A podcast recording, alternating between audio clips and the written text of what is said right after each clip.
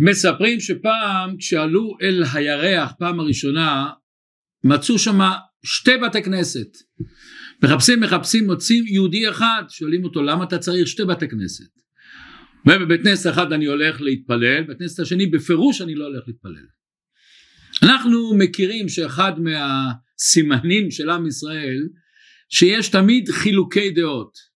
לא לחינם בארץ ישראל אני חושב שזה המדינה שיש הכי הרבה מפלגות.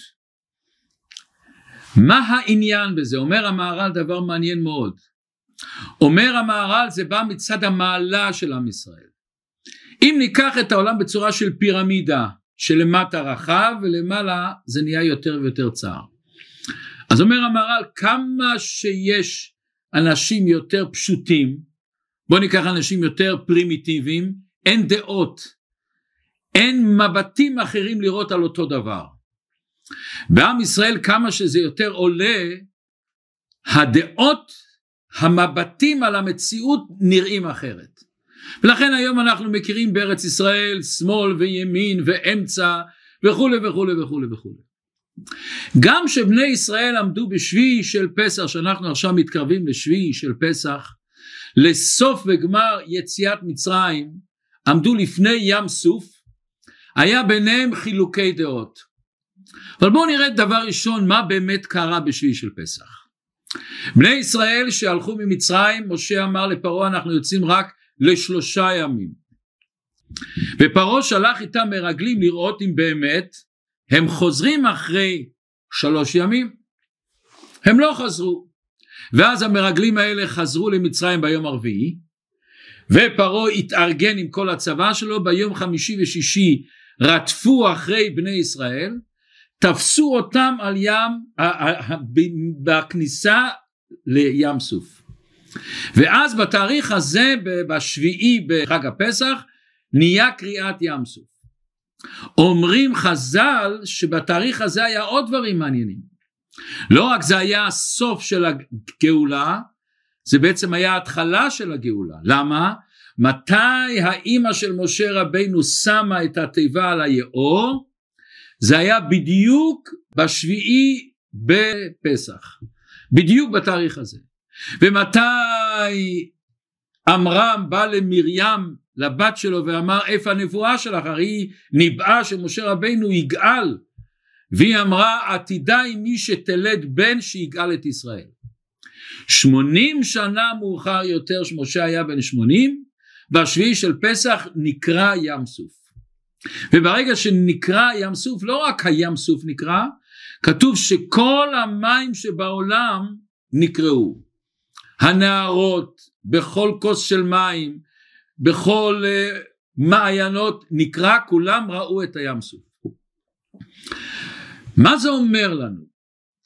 אנחנו יודעים שכולם כבר כבר דיברנו על זה כמה פעמים בחג הפסח בעצם כל אחד ואחד קיבל את העוצמה ואת הכוח לצאת ממצרים. את העצות וההדרכות איך לגדול איך לשנות דברים איך לעבור ניסיונות. מה היה העניין של קריאת הים סוף? בעצם קריאת ים סוף היה הגמר של יציאת מצרים. נכון שבני ישראל הם אה, עזבו את מצרים אבל מצרים עוד היו השונא שלהם היה זה ששיבד אותם היה. בקריאת ים סוף הם נתבעו ונגמר השונא. זאת אומרת מבחינה גם פסיכולוגית עם ישראל הבין שעכשיו אין לנו מי שירדוף אחרינו שירצה להרוג אותנו. ואז אומר הקדוש ברוך הוא למשה לך אל העם ותגיד להם אל תראו אל תפחדו התייצבו וראו את ישועת השם אשר יעשה לכם היום.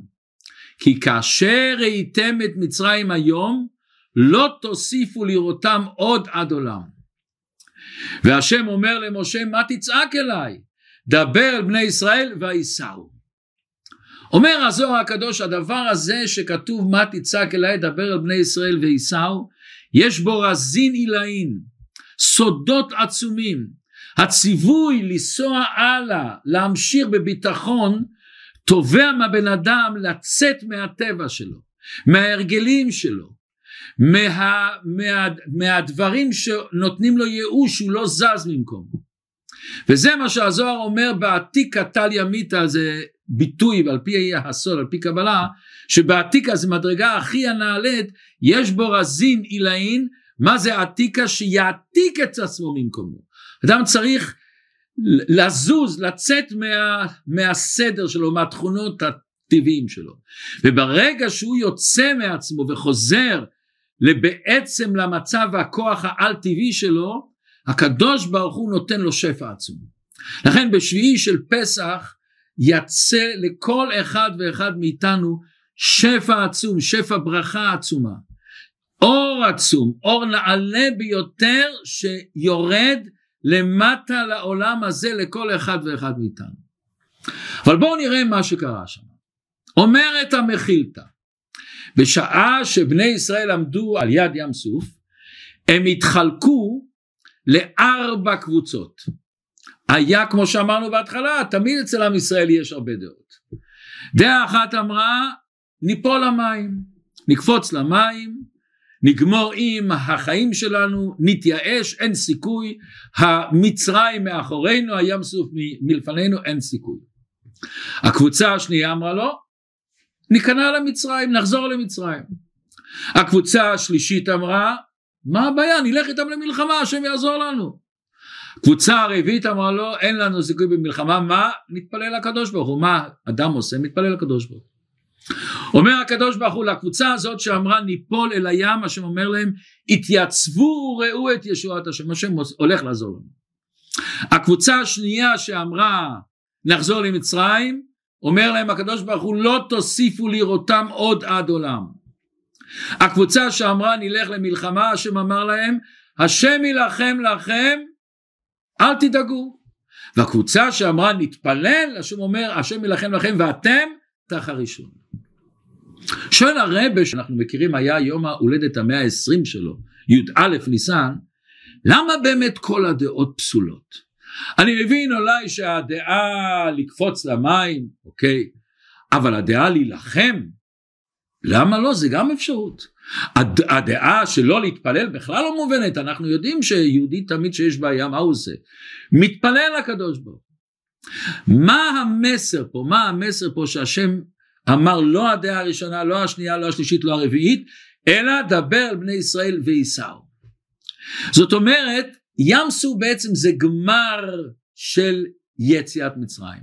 לפעמים אנחנו יוצאים מהמצרים שלנו היצר הרע כבר לא כל כך שולט עלינו הבעיות לא לוחצות עלינו אבל אנחנו עוד לא מרגישים שהגענו למנוחה והנחלה אל העושר הפנימי לקשר הנשמתי שלנו. איך אנחנו יכולים לא רק לצאת מה, מהמצרים אלא להיכנס לאור להיכנס לקדושה להיכנס למנוחה והנחלה. על זה הייתה על זה היו הארבעה דעות דעה הראשונה אומרת לקפוץ למים. מה זאת אומרת לקפוץ למים? בן אדם שהוא בא לעולם הזה רואה שבעולם הזה יש המון ניסיונות המון אתגרים. ובן אדם שחושש מהניסיונות של העולם מההתמודדויות עם כל האתגרים שיש בחיים. כל הדברים שמסיחים לו את הדעת כל המראות ברחוב שהיצרה שולט עלינו. מה הוא אומר? אני בורח מן העולם. אין מים אלא תורה נקפוץ למים נלמד תורה נשב נסתגר בהתבודדות באיזה מקום ולא נהיה קשורים לעולם הזה אין לנו קשר לעולם הזה. סתם אני מכיר סיפור על בחור שהציעו שידוך ואמרו הבחור הזה נפלא. הוא לומד לבד כמעט כל היום בהתמדה ושקידה בצד בישיבה בחור מיוחד מאוד. אז אמרנו למשפחה הזאת כדאי לבדוק עליו. זה הבחור שבורח מן העולם שסגור שאין לו אפילו חברותות הוא לא לומד עם מישהו. זה סימן שאלה זה מנורה אדומה. ובאמת אחרי זה התברר שזה לא בדיוק הזיווג שמתאים להם. במבט יותר רחב מזה זה לא רק לקפוץ אל לימוד תורה להבדיל אלפי הבדלות זה גם בענייני חול. לפעמים בן אדם מרגיש שהעולם מדי כבד עליו מדי קשה לו ההתמודדויות וזה גורם לו באיזשהו מקום ייאוש. באיזשהו מקום הוא מתחיל לסבול מהמצב. הוא לא רוצה לסבול אז מה הוא עושה הוא זורק את עצמו למשהו כדי להעלים את עצמו. אז מה הוא, הוא עושה? נכנס לדיפרסיה, נשכב במיטה, רוצה לברוח לאיזה אי, כדי לטמטם את הכאב שלו, להסיח את הדעת, הוא מתמכר ללמוד את החדשות 24 שעות, להיכנס לאינטרנט, לפייסבוק, לכל מיני דברים אחרים, שמה זה בעצם מסיח את הדעת. לקפוץ למים הזה זה מסמל לנו את הבן אדם שרוצה לברוח מן החיים, לצאת מן החיים.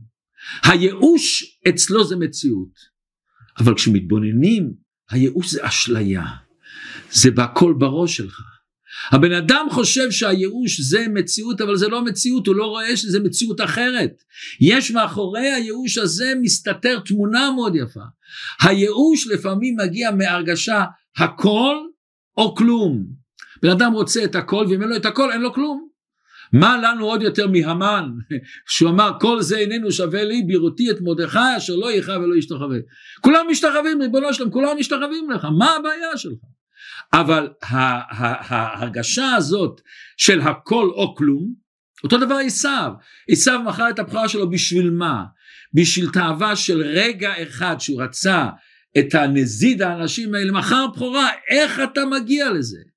זה ההרגשה של הרגע הזה, הכל או כלום. וזה מה שאומר לנו, גם שאתה מרגיש לא טוב, גם שנראה לך שהכל סתום לך ואתה חלילה נופל לייאוש, תמיד אתה יכול לצאת מזה. היי, הייתה איזה אישה, השם ישמור, השם ישמור, הבן שלה נפטר, והיא נכנסה למצב מאוד רע, מאוד רע. והזמינו אותה לחתונה של ממש אח של בעלה, וצריכים ללכת לחתונה. והיא כבר לא הולכת לחתונות, היא אמרה לבעלה אני לא מסוגלת ללכת לחתונות. ריבונו של עולם אז מה עושים? אבל הבעל אומר איך את יכולה לא להופיע? אז היא אוקיי אני אלך. היא באה התחילו לי ירקות והיא לא יכולה לסבול. ואז היא יוצאת החוצה למרפסת ועומדת על יד הגדר והיא רואה שם עוד אישה. והאישה הזאת מתקרבת אליה ואומרת לה אני מוכרחה להגיד לך שאני נמצאת באותו בעיה שלך. גם הבן שלי נפטר. וגם אני הייתי מיואשת סגורה רציתי רק נשכבתי במיטה ורק ברחתי מהחיים עד שתפסתי ורבע אחד אמר לי יש לך צער את מרגישה צער. את יכולה מאוד להרגיש צער של אנשים. למה לא תשתמשי בהבנה שלך של צער שאת יכולה להבין את הצער הזה? להתפלל על אנשים אחרים. להתפלל על אנשים שחס שלום הם לא בריאים. להתפלל על אנשים שחס שלום גם הם איבדו מישהו במשפחה וקשה להם להתמודד תנצלי את ההרגשה שלך את הכאב שלך לא שיהיה סבל מלשון סבל את סוחבת את הכאב הזה הכאב זה אנרגיה תשתמשי איתו תהיי איתו יותר גדולה. והרבה פעמים אנשים שהוא מרגיש כאב, הוא לא מבין שהוא צריך לגדול מזה. כשילדה נופלת לפעמים, אז היא מתרוממת ואומרת אני גדולה אני לא בוכה. היא בורחת במקום לחשוב למה נפלתי. ילד הרבה פעמים אנחנו רואים שהוא מקבל מכה מהכיסא, מה הוא עושה? נותן מכה לכיסא, החזיר לו, הוא מחפש מישהו אחר שהוא אשם. העוצמה שיש לך כאב תיצור ממנו משהו. כמו אין לנו מי שיותר אפשר ללמוד ממנו יוסף הצדיק. זרקו אותו לבור כבר דיברנו על זה פעם שיעור שלם והוא במקום לקבל ייאוש לקבל דיפרסיה מה קורה הוא צומח מזה הוא גודל מזה. לכן אומר הקדוש ברוך הוא ייאוש לקפוץ למים זה לא טוב. אבל תראו דבר מעניין בסוף מה, מה קרה? נחשון בן עמינדב קפץ למים. אבל הוא קפץ למים לא בכוונה להתייאש, בכוונה דבר בני ישראל וייסע הוא רוצה לעבור את הים.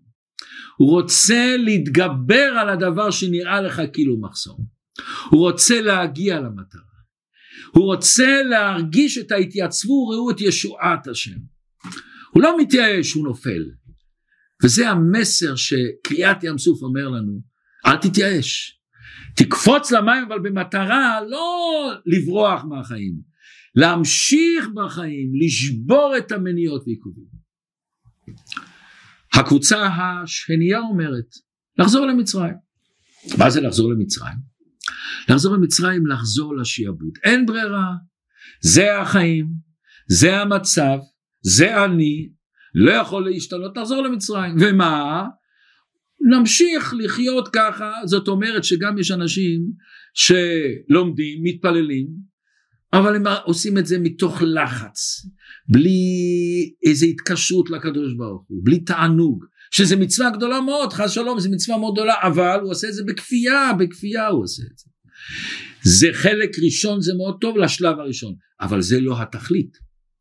יש בן אדם שמעשן, הוא אומר אני מוכרח לעשן, אני לא יכול לעשן, יש אנשים שהוא צריך לשתות את הכוס קפה שלו בבוקר, אם לא כל היום איננו.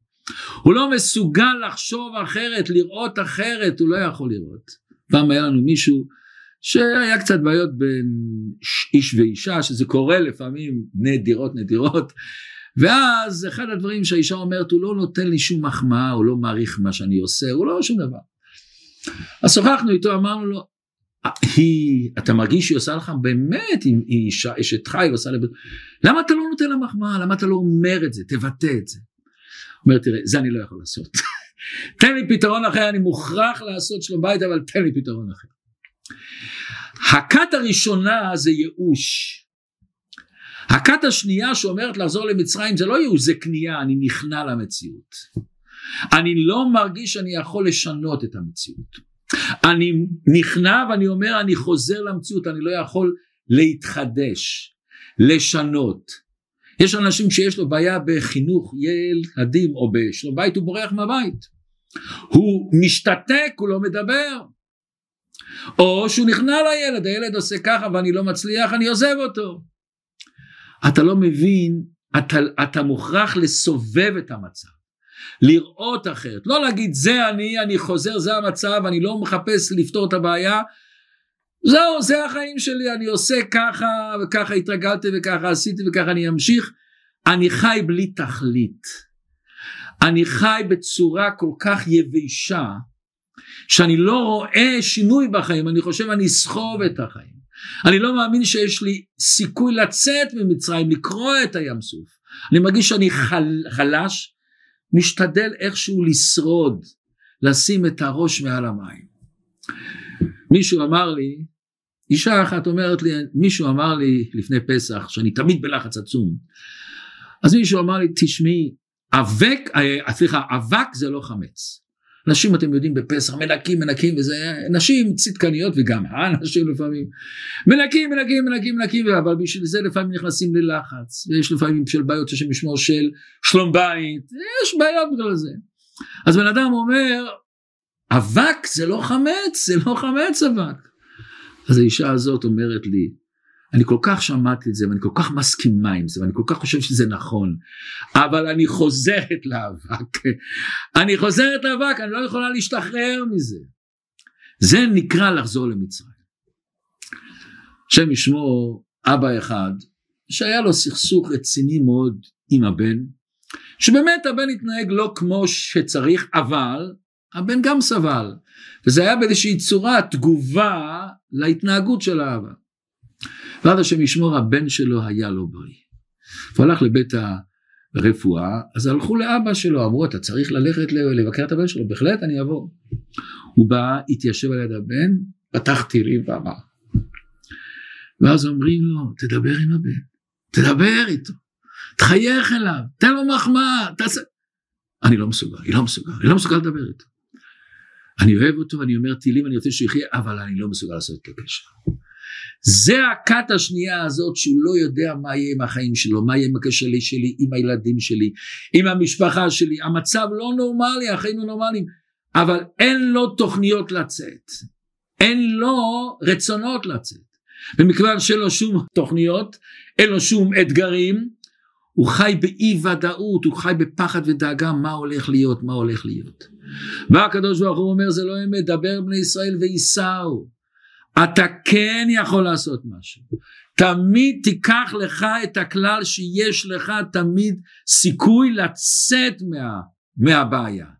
איך, איך שאמרנו לפעמים עשו על זה מחקר, שמו זבובים בתוך אה, בקבוק גדול והפתח למעלה היה פתוח אבל הם רצו דפקו את עצמם ב, ב, ב, ב, באותו הכלי באותו הבקבוק עד שהם נפלו בלי כוח. תביט למעלה תראה הקדוש ברוך הוא איתך. אם הקדוש ברוך הוא שם אותך במצב כזה יש לך את הכוח לפסוח על זה. לקפוץ להגיד אני לא מוכן לסבול אני לוקח את החיים שלי בידיים. עברתי בעיה כאב התמכרות התעוללות יש תמיד פתרון תמיד יש פתרון. הפתרון אולי הוא קשה הפתרון אולי הוא נמצאים במקומות שאתה לא חושב עליהם אבל אתה לא יכול לחזור לאותו דבר. כאשר ראיתם את מצרים שאתה רואה את המיצרים שלכם שאת, שאת המצ, את המיצרים, שאנחנו רואים את המיצרים שלנו לא תוסיפו לראותם שאתה רואה את המצרים ואתה רואה את המצרים שבך ואתה מודע למצרים ואתה יודע שהקדוש ברוך הוא אומר לו דבר בני ישראל וייסעו יש לך את הכוח. ועכשיו נבוא לכת השלישית. כת השלישית אומרת מלחמה. ולפעמים זה באמת נכון צריכים מלחמה. אבל פה מתחילה אבל מלחמה זה תמיד עם משהו מבחוץ, משהו שמפריע לך ואתה רוצה לשבור אותו. מלחמה זה נצחנות, אבל במלחמה יש סכנה גדולה מאוד. לפעמים אנחנו עושים את המלחמה בשביל הניצחון, בשביל להוריד את השני. לא בשביל שאנחנו נתקדם, לא בשביל שאנחנו נגדל, נצמח, יש עניין של נצחנות. לנצח את הנצחנות אנחנו צריכים. אנחנו כולנו יודעים היטלר, יימח שמו וזכרו, שהוא עמד בסוף המלחמה וכל הגנרלים אמרו לו אנחנו לא יכולים להילחם בכל החזיתות. בוא ניסוג ונלך למקום אחד נשים את כל הכוחות שלנו ושם נצליח. הוא אמר כולם צריכים להישאר במקומם והצבא שלו יתפלג, הכל נצחנות. צריך מלחמה, בפירוש יש מקרים שבפירוש צריך מלחמה. אבל מלחמה בכדי שיהיה וייסעו. להמשיך הלאה, לא בכדי שהשני ייכנע לי, לא בכדי שאני אגיד אני ניצחתי את השני, זה לא מעניין אותי גם אם השני ניצח, זה לא אכפת לי בכלל, אכפת לי שאני אגיע למקום שאני רוצה. אכפת לי שאני אגיע למקום שאני צריך להגיע. ואם מישהו עומד מולי אני מזיז אותו, אבל לא שהעיקר לא להזיז את השני. הרבה פעמים אנחנו שומעים שהבן או הבת מתחצפים, או שמישהו מתחצף אליי, ולפעמים מה, מה מרגישים ההורים, או המורה בבית ספר, הוא התחצף, הוא לא שמע, אני אוריד אותו. אני אשים אותו במקום. אני אגרום לו כאב להוריד אותו, שהוא ידע איפה הוא נמצא. זה לא הדרך. לפעמים אני עושה את המצב הרבה יותר גרוע. הדרך הוא שאם מישהו מתחצף אני מבין שיש לילד הזה בעיה אם הוא מתחצף, הוא לא מרגיש טוב איתי או עם עצמו. אני רוצה לבנות אותו, אני רוצה לחנך אותו. אני מרגיש שהחוצפה שלו היא לא טובה עבורו, בשבילו אני רוצה. לא בשבילי, בשביל שזה פגע באגו שלי. אני רוצה שהוא יתגבר על הבעיה שלו. היה משפחה שהיה לה בן, והם באו ואמרו שיש לנו בעיה, הילד שלנו לא מוכן להתחלק, לא מתחלק. שהולך לבית כנסת ונותנים לו צ'יפס או, או בייגלך או משהו, הוא לא נותן, הוא לא נותן לאחרים. היה לו יום הולדת, הוא קיבל הרבה מתנות, ביקשנו ממנו, תיתן גם למשפחה שלך, לחברים שלך, בשום פנים ואופן לא, הכל בשבילו, הכל בשבילו. וצעקנו עליו וכעסנו ולקחנו בכוח, לקחנו בכוח. אז מה, ניצחתם אותו, אבל מה השתנה אצלו? אז אמרנו להם בואו תראו עוד עצה. תשלחו אותו לבית כנסת עם שלושה שקיות צ'יפס הכי גדולים שיש. המון צ'יפס. ושיבוא לבית כנסת ומישהו יבוא אחד הילדים יבקש ממנו צ'יפס הוא ייתן לו יש לו כל כך הרבה הוא לא יוכל לאכול את זה אף. וברגע שהוא ייתן תעשו מזה טרס, תעשו מזה רעש, וואו, הוא עשה, הוא נתן, איזה יופי. הוא ייהנה, חינכתם אותו. אני לא רוצה לשבור אותו, אני רוצה לעשות אותו גדול. מוטי גל אמר לי פעם, שהיה אצלו אלוף ישראל להיאבקות, שהתחיל לחזור בתשובה. אז הוא אומר לו תגיד לי כשאתה הולך להיאבקות מה אתה חושב להוריד את השני אומר לו לא. אני חושב להיות יותר טוב מעצמי. לזרוק אבנים בשבת זה לא השיטה מכיוון שאתה לא מחנך אף אחד. אתה לא משפיע אף אחד. אתה בסך הכל מוציא את הכעס שלך, את העצבים שלך, שזה לאו דווקא כעס או עצבים של קדושה, לפעמים זה משהו אחר. ואתה מוציא את זה, אבל אתה לא, לא צומח מזה. מלחמה, לפעמים זה הפתרון. אבל המלחמה היא לפעמים שאני צריך לשנות בעצמי את הדברים. אני צריך להגדיר לעצמי מה אני בדיוק רוצה במלחמה. לאיפה אני רוצה להתקדם.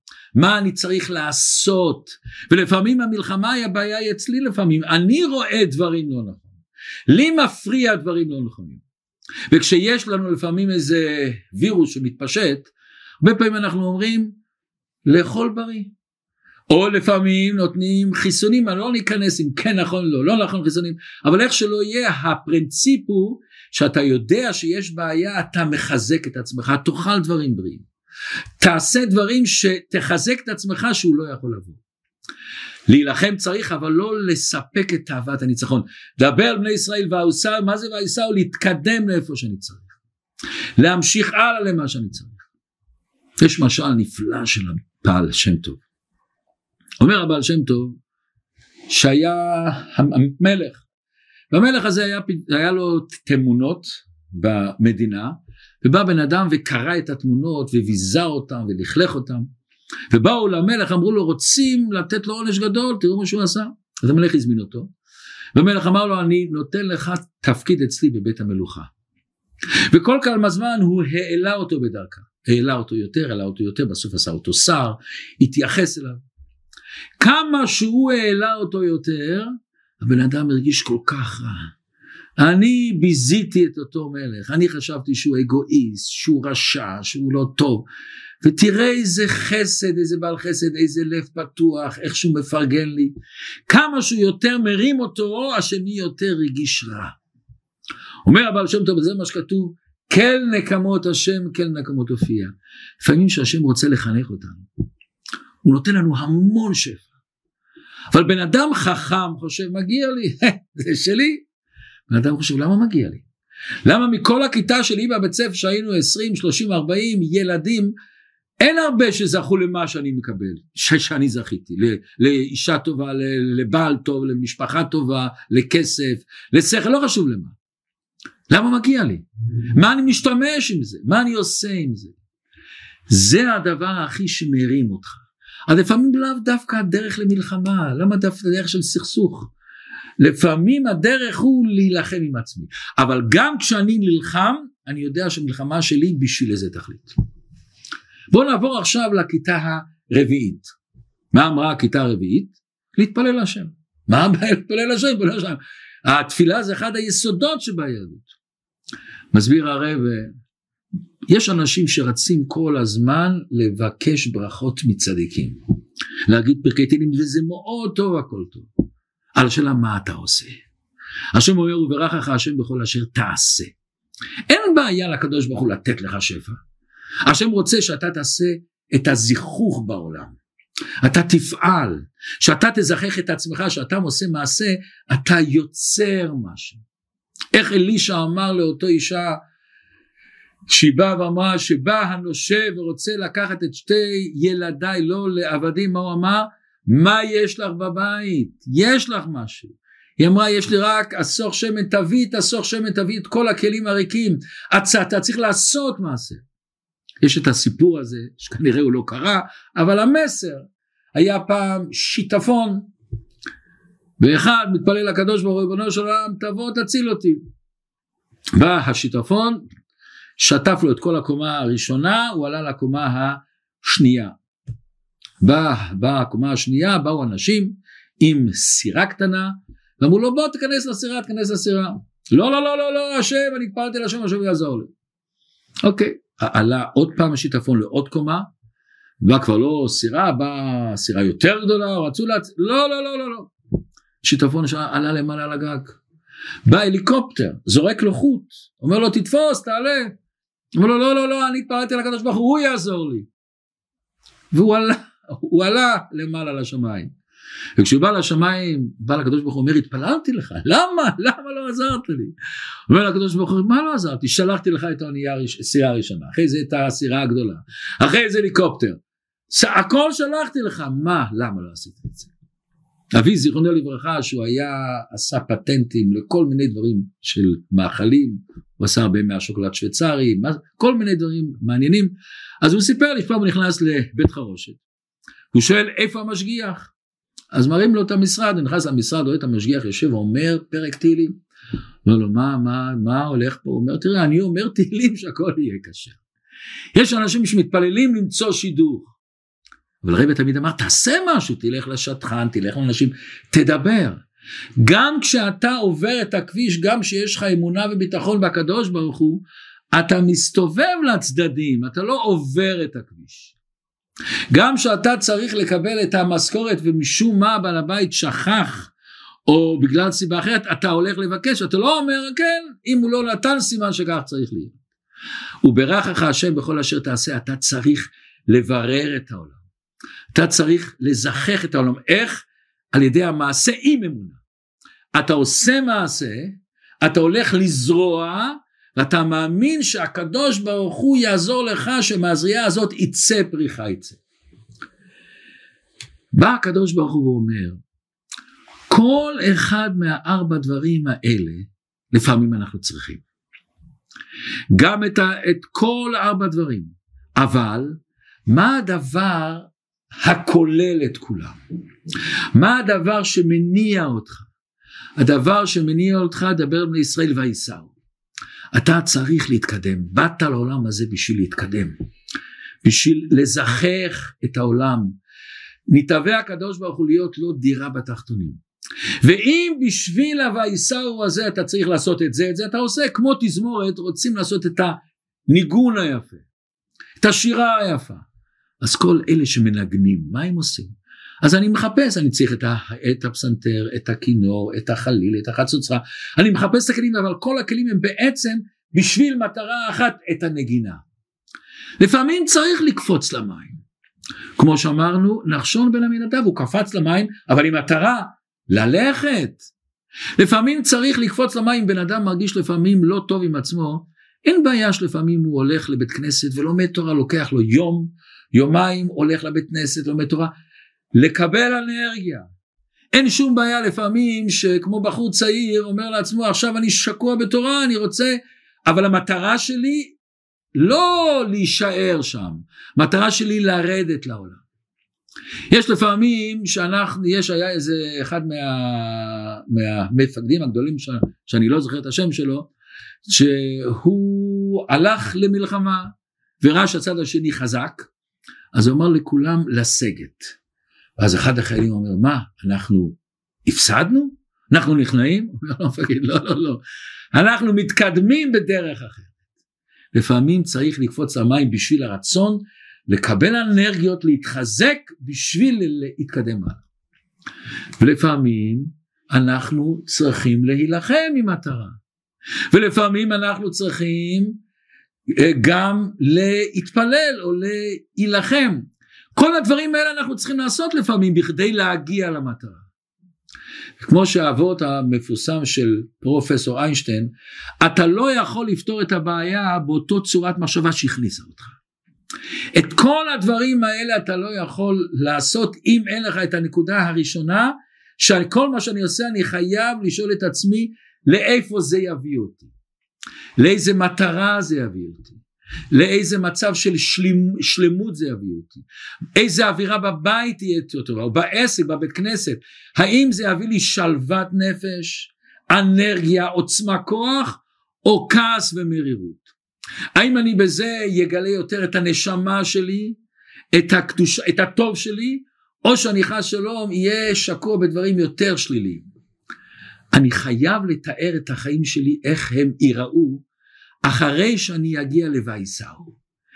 איך אני אגדל מהתוכנית החיים שלי שאני הולך לעשות כל מה שאני עושה. זה הנקודה. היה זוג בפלורידה שרק לפני כמה שנים הם סיפרו את הסיפור שלהם. השם שלהם היה משולם ואילין וייס. הם היו חתן וכלה ונכנסו לרבה מלובביץ' במטרה לקבל את הברכה שלו לחתונה. משולם החזיק פתק שבזה הוא כתב את כל הבקשות שלהם אל, אל החיים, שיהיה להם משפחה יפה וכו'. ופתאום היה דבר נורא, הכלה פרצה בבכי. יש הרבה אנשים שנכנסים לרבה מרוב ההתרגשות בבכי, אבל פה קרה עוד משהו מעניין. היא נתנה רמז לחתן שלה שהיא רוצה לדבר עם הרבה ביחידות. בוא ניכנס רגע, החתן הזה הוא היה המום, הכלה רוצה לדבר משהו פרטי עם הרבה, מה הולך פה, מה? היא הייתה אצל הרבה בערך 15 אה, דקות, 20 דקות, וכשהיא הלכה החוצה הייתה נסערת. הם היו בדיוק בימים לפני החתונה ויש הרבה שנוהגים לא להיפגש שבוע לפני החתונה אז הם לא נפגשו. אחרי החופה שנכנסו לחדר איחוד מה אתם חושבים היה השאלה הראשונה של החתן מה השאלה הראשונה אז הוא אומר מה דיברת עם הרב עשר דקות אז היא אומרת אני אגיד לך אבל אל תכעס ביקשתי מהרבה שאני רוצה לבטל את החתונה למה? מה עשיתי? אני לא התנהגתי בסדר? לא, לא, לא, לא, לא, הפוך.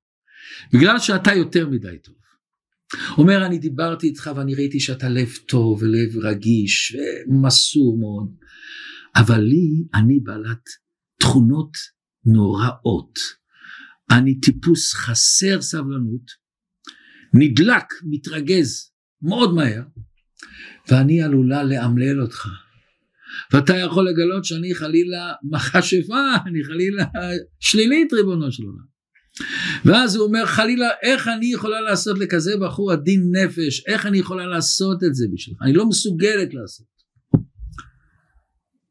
אז מה קרה? אז למה בסוף התחתן? אז הוא אומר, אז היא אומרת לו תשמע מה שהרבא אמר. רבא אמר לי את חושבת שהחיים שלך נגמרו. זה התכונות שלך, זה המצב שלך. את לא מסוגלת להתמודד, את לא מסוגלת להשתנות, את לא מסוגלת לצאת מהמצרים שלך, מהמצרים שלך. אבל תדעי לך שגם שאת מרגישה שאין לך סבלנות, הסבלנות זה תכונה שאת יכולה לרכוש אותה. זה תכונה שאת יכולה לבנות אותה. כל אחד יש את הזרע של התכונה. לכל אחד יש את כל השבע מידות. אין בן אדם, לאחד המידה הזאת פחות דומיננטית, לאחד זה יותר דומיננטי. אבל תדעי לך, יש לך את העוצמה הזאת, את צריכה לעשות את זה.